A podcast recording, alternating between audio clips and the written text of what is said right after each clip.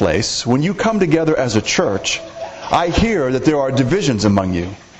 And I believe it in part, for there must be factions among you, in order that those who are genuine among you may be recognized. When you come together, it is not the Lord's Supper that you eat. For in eating, each one goes ahead with his own meal. One goes hungry, another gets drunk. What? Do you not have houses to eat and drink in?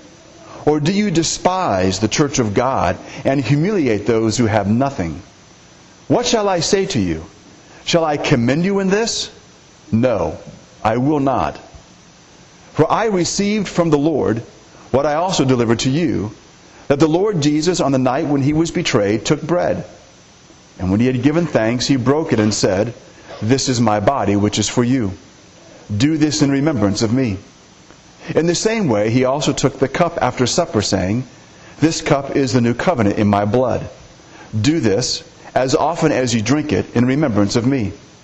For as often as you eat this bread and drink this cup, you proclaim the Lord's death till he comes. I want to go into just a little bit of background as to what's going on here and what Paul is writing about to kind of help us kind of picture in our mind what, what the problem is or what the difficulty is here that Paul is seeking to address. Again, remember, first of all, that when the early church met, the most common place for them to meet were in the homes uh, of other believers. Normally, it would be those who were better off because they had bigger homes. And that would be where they would gather and they would meet.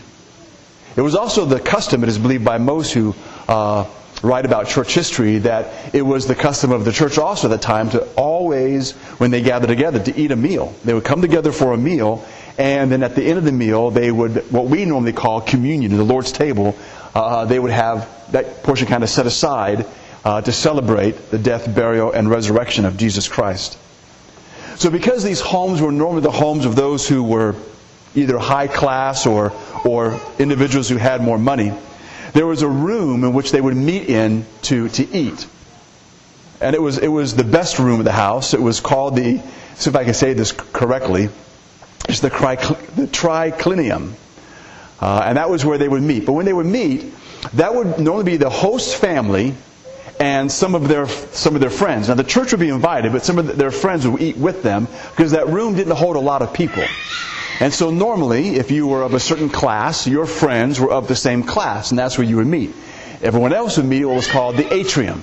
And the atrium would be a larger place. It might be able to hold up to 40 people. Uh, but the way that the house was designed, if you were sitting in the atrium with a bunch of people to eat, you could see those who were in the best room. You could see them. It was done that way on purpose. It was uh, done that way to make sure in most social settings that you knew your place. That you didn't belong there with the upper class, you with the, with the others. And then normally what would take place is the best food, the best wine, the best service would take place uh, in the triclinium.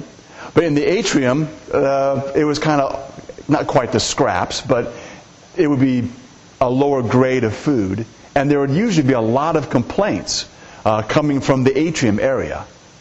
So it seems that here in Corinth, that approach to the meal, that regular people took, that was also what the Christians were doing. Maybe they just weren't thinking about it, but when they would get together and they would have, you know, people, the church come to the house, uh, the host, without thinking about it, would invite their close friends in the church, those who were of the same uh, class, and they would sit in, in that room, in the special room, the best room, and everyone else would sit in the other room.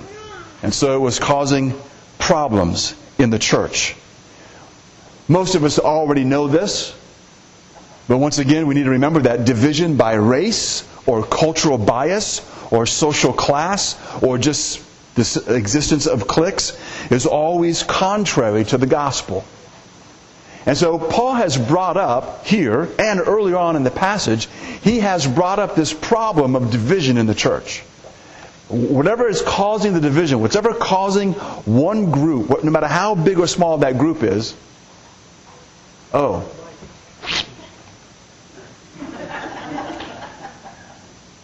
There we go. I had to make sure my lapel was on.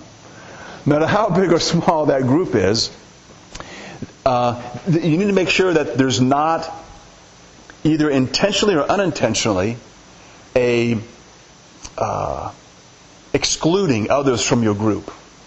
So today, we don't normally do that. First of all, most, I don't know if most churches, uh, many churches are very much aware of, of, the whole race thing, and that, you know, that's all over the news again today. And I do think that uh, most churches are try to be very much aware that uh, we are to be all inclusive, period. Most of the time, we don't really treat people too differently uh, based on class uh, there may be a few people uh, individually who have difficulty with those who are poor or richer, and we kind of think bad about them, and that's just a, an individual thing. They need to continue to mature and to grow. But in the climate we live in now, it, it should be very apparent that there are things that we are very willing to divide over. And it comes back to things we've already brought up, and that is political issues and all the things surrounding COVID. Wherever you are on any aspect of that, people can become uh, very emotional with those things. It's not wrong to have strong opinions. It's not a sin. I have really strong opinions on some of that. Sometimes some of my opinions are so strong I don't share them because I know people will get mad at me. And there's some need that. But the point is, is that when we come across individuals, whether we've engaged them in a conversation or not, when we discover that they are maybe on the opposite end, and maybe you're thinking, I just don't see how they can think that. You need to treat them with love and kindness and grace because there's no place for that in the church.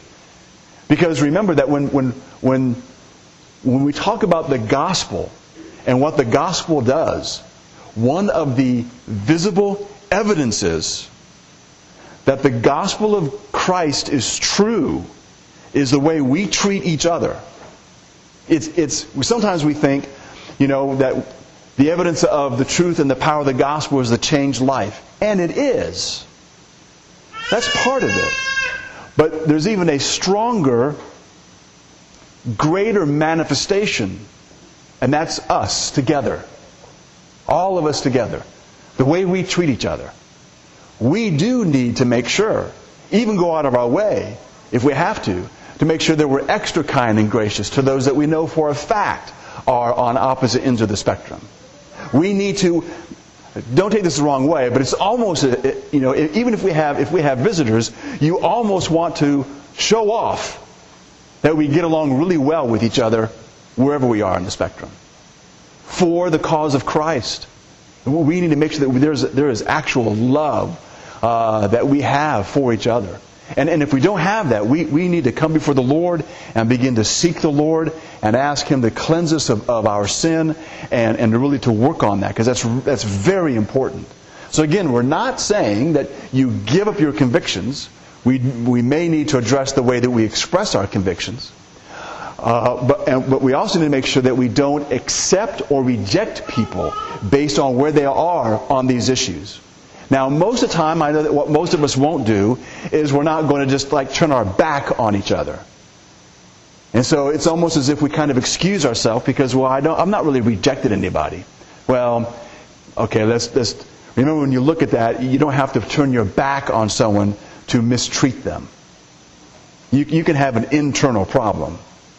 You know, you're getting upset or you're getting irritated with them. Uh, you kind of snub them or you or you, you tend to ignore them a little bit. You know, we just we need to make sure we check those things.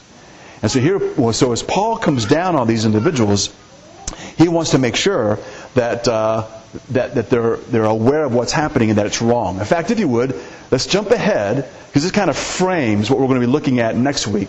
Look at verses 27 and 28. When you look at verses 27 and 28, it says, Whoever therefore eats the bread or drinks the cup of the Lord in an unworthy manner will be guilty of profaning the body and the blood of the Lord. Let a person examine himself then and so eat of the bread and drink of the cup. So throughout most of my life, what I've always heard and what I've actually always thought and what I've often taught is that when this passage is read, the intent is for us to um, begin a deep soul searching introspection kind of attitude make our confession to christ so that we will not sin against really what we would call the spiritual presence of Christ by being irreverent. Because when we, when we take communion, now again, remember, we, we believe this all the time. We believe Christ is here with us right now. So Christ is also with us. He's present with us spiritually when we partake of communion together. And we need to remember that. And so the idea then that is normally presented is that you need to examine your life, make sure that you are dealing with your sin. If you're holding a grudge against somebody, you shouldn't partake of communion. Uh, if you're living in sin, uh, an unrepentant sin, you should not be partaking. You need to deal with those things. And that would be a correct application. But I do think when you go back and you look at this and look at the context, I think what Paul really is stressing what he's already brought up twice. And that here, the drinking of the cup, the eating of the bread in an unworthy manner, and being guilty of profaning the body of Christ may actually be intended that we are profaning the body of Christ, meaning the church. Christ is still offended by this, but the idea that we are against each other or there's this class warfare or whatever whatever is going on, that, that that is what he's talking about. That's what he's dealing with. That's, that's what he wants them to look at uh, in their life. In other words, um, because of his experience on the Damascus Road and his understanding of the body of Christ as being uh, the church itself, which again consists of all individuals believer of individual believers, uh, then again his body or the church is pictured by the bread of communion. So then, to sin against one, one another or to sin against another believer is to sin against Christ. That's what he's dealing with. When we've sinned against each other within the context of the church, when we have been, when we've snubbed each other, when we have become irritable with each other, when we have begun to allow feelings where I don't really want to talk to you, uh, or I'm having a bad attitude maybe towards you, maybe just internally because of what you think about COVID or what you think about certain government restrictions or whatever may happen to be. That's a problem with the Lord. He, he does not want that uh, to be a part of who we are as individual believers or a part of this body of believers. And, and we have to get that nailed down in our life as individual believers as well. So what happens then when we sin against each other in that way, we are guilty of sinning against the body of Christ and against the blood of the Lord. Because remember that Paul also made this clear over in Ephesians that one of the aspects, again, is uh, dealing with what sin has done. When we talk about the curse of sin, we know that sin has separated us as individuals from God. And we know that we sin against God uh, when we're non believers all the time. We know that as individual believers, when we become believers, we still struggle with sin. And we, we seek to overcome those things. We want to be more moral. We want to live in obedience to what God has said. But we also need to remember that another aspect of the curse of sin is that man becomes divided against each other on many different levels.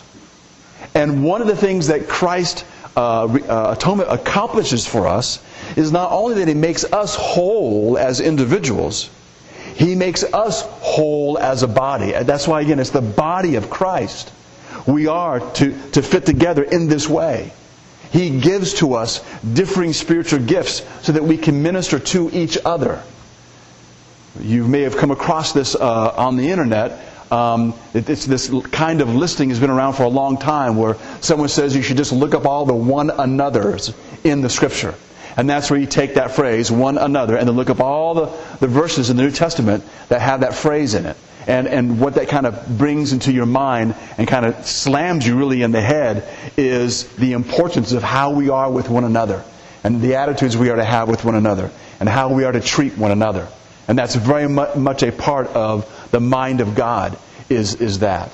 And again, we've, we've talked before about the fact that when we become believers, it was never the intention of God that we, that we live the Christian life alone. It goes back to Genesis when God said to Adam, uh, it's not good for man to be alone. Again, that's not just a verse on marriage. He doesn't, he doesn't expect us to live alone. He's created all of us incomplete. And we are completed by our life's partner, yes, but then we also become, in, I guess it uh, may be a bad way to put it, but we become more complete together. We know that we're stronger together. We're able to accomplish more together. And the idea here that Paul's already mentioned before when he said to imitate me, the idea of reaching out to the world and declaring the gospel of Christ, we then become that living illustration, the, the living manifestation of the power of the gospel of Jesus Christ. So those then who despised a poor member, maybe by disregarding their need, were sinning against the body and the blood of Jesus Christ. These came to the Lord's Supper, which was a remembrance of Christ's work of unity and reconciliation with a trail of deeds that had produced disunity and alienation. And so again, if these individuals would examine themselves, they would see that they lacked God's approval in their behavior, and they should seek out the wrong brother, uh, wronged brother, and ask his forgiveness. And only then could a true spirit of worship flourish. So if you look again at, at the uh, at the verses, let me just go through them quickly, beginning in verse 17. So again, Paul says, uh, "I'm going to give you these instructions." He says, "I don't commend you because when you come together, it's not for better; it's actually for worse." Right? So this is not a neutral thing. Things are worse off. Then he says, in the first place, when they come together as a church, so again, it's a Christian gathering, there's divisions. He says, there's divisions among you. He says, and I believe it. And some think that when he says, I believe it in part, some think that he's kind of being sarcastic in a very negative way, uh, but he's letting them know that he's aware of what's going on. And so he says, For there must be factions among you in order that those who are genuine among you may be recognized. That's a very difficult verse to understand as far as specifically what is he really getting at. It seems that the main idea is that when there is trouble, uh, when trouble is manifested, the character of the true believer is going to be seen. Right? Out of that kind of rises the ones who are, you know, the ones who don't get caught up in things. You know, those are the individuals who have character. Those are the ones who have that, that true walk with the Lord. And so he says maybe that, that's why this is happening. But then he gets back to his point. He says this, when you come together, he says it's not for the Lord's Supper. And that's exactly why they were meeting. But he says it's not what it is. He says because when you come together, each one goes ahead with his own meal. So again, you go to those special rooms, the best room. Right? In fact, let's just we'll, we'll go ahead and use. Let's just say it's J. Rowe and his family. We're at his house for this. So J. Rowe is sitting with his family and his friends, and we can see them there with their food, and they, they're served first, and they just start eating. And they're having a good time, and the rest of us are in the atrium, waiting for our scraps, so to speak. You know, that's kind of the idea that's happening. He, says, this is he said, this is what's going on. He says, one goes ahead with, with another, and therefore those in the atrium, they're going hungry, and then those of you in that special room, you get, you're, you're eating and you're getting drunk. And he says, You have your own houses to eat in. Now, this has been such a problem in the church through the years that it was around, uh, I think it was somewhere around 390 AD, somewhere around there. Uh, one of the church councils kind of eliminated the meal from the church gathering. And what we do today, when we just have the, the, the, the, wine and, and the bread, uh, that's kind of a result of that was because believers were still having a difficult time with that. I'm not sure what all was going into when the edict was given, uh, but that's kind of where that came from. And it comes out of this passage because the, Paul was scolding them. He said, You have such a hard time with this. Maybe you should just do this in your own home. That's why he asked this rhetorical question. Don't you have houses to eat in and houses to drink in? And then he, then he throws this in. And again, Paul never throws in things just for the heck of it. He says, Or do you despise the church of God? And so that's what he, he's saying. Your behavior, you're showing that you despise. And he doesn't just say the church, it's the church of God. You could say you despise the body of Christ, which is despising Christ. So this is a, a very serious matter for Paul. And then, of course, he says, You have humiliated those who have nothing. He says, What, what will I say to you? He says, Will I commend you in this? He says, No. Uh, I'm not going to do that. And that is why I do think then that he, when he begins in verse 23, which we'll look at next week, he says, For I receive from the Lord. The idea there is he wants to bring them back and says, This is what the Lord himself has said. And he wants to remind, remind them of, of what they are to be thinking about uh, when, it comes to, uh, when it comes to all of this. So again, the idea is, for these individuals is to, is to look at the relationships they have with each other and examine themselves. So then a true spirit of worship could flourish in that church, including when they participate together in having the Lord's Supper. And they were to, they were, they were to, to come to God and confess their sin. Um, and if they, if they didn't, they were going to bring judgment upon themselves. So again, only by recognizing the unity of the body of the Lord and acting accordingly could they avoid bringing judgment on themselves. And of course, the judgment, again, we won't get into detail about it today, but he does get into it in verses 30 through 32. And it was uh, sickness and even death. So you can see how the Lord views this. This is not some small, minor thing. How we present the Lord to the community at large is important to God. God doesn't need us to do that. He's commanded us to do that, and God has chosen to work through His people. And He desires to show the world His grace and His love and His power, uh, the gospel again of Christ in us.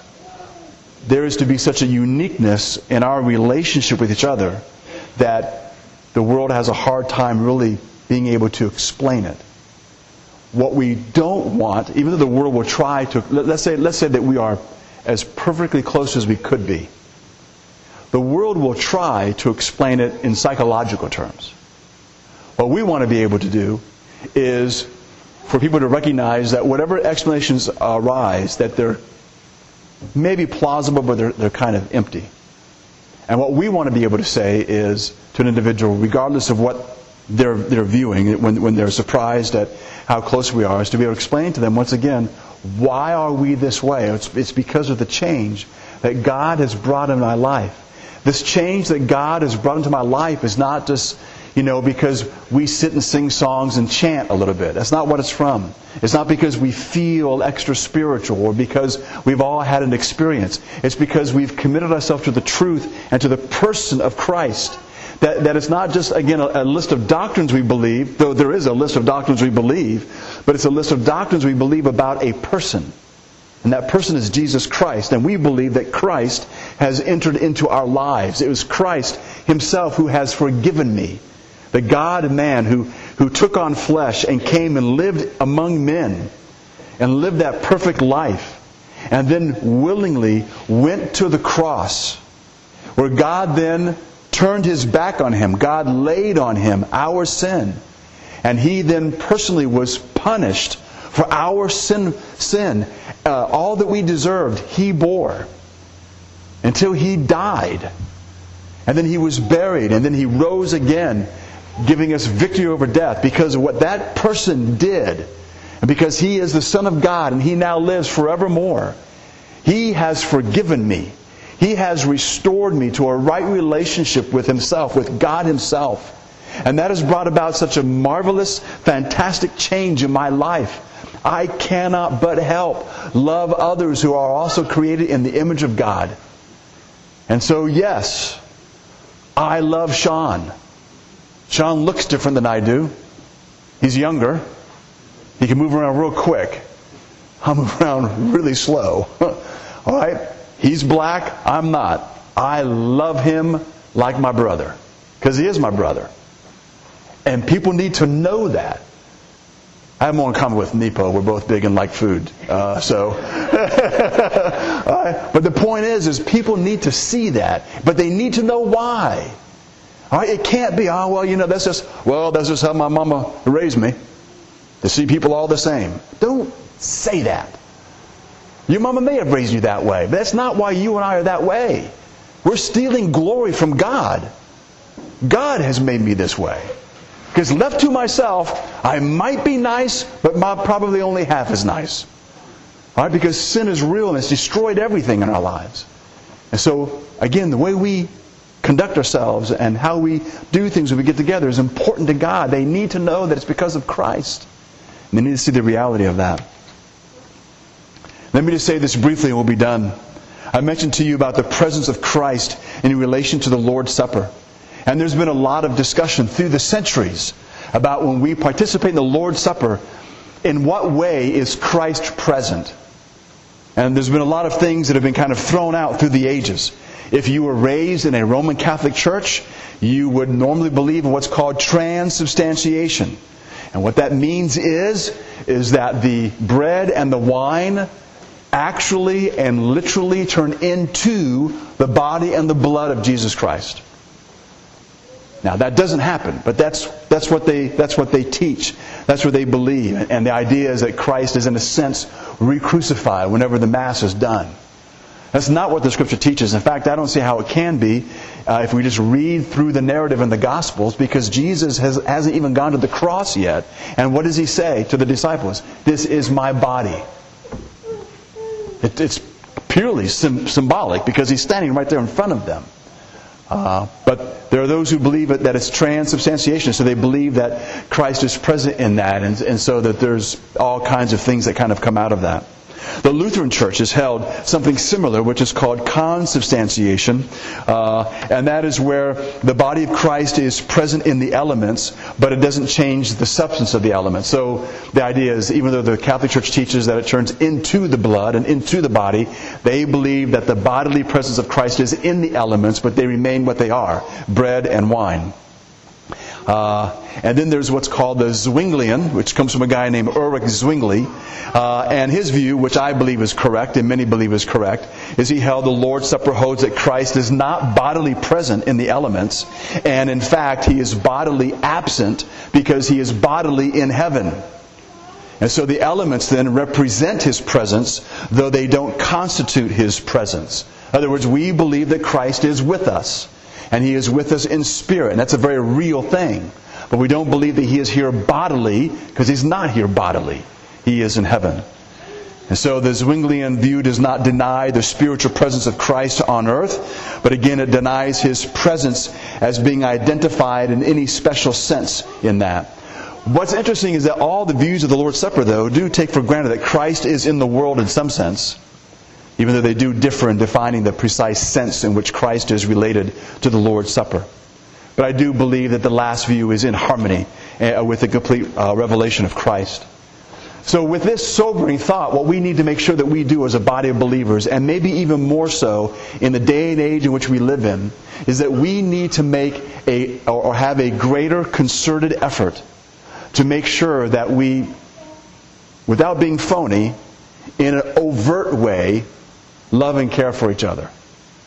The world needs to see that we have that for each other and that it's because of Christ.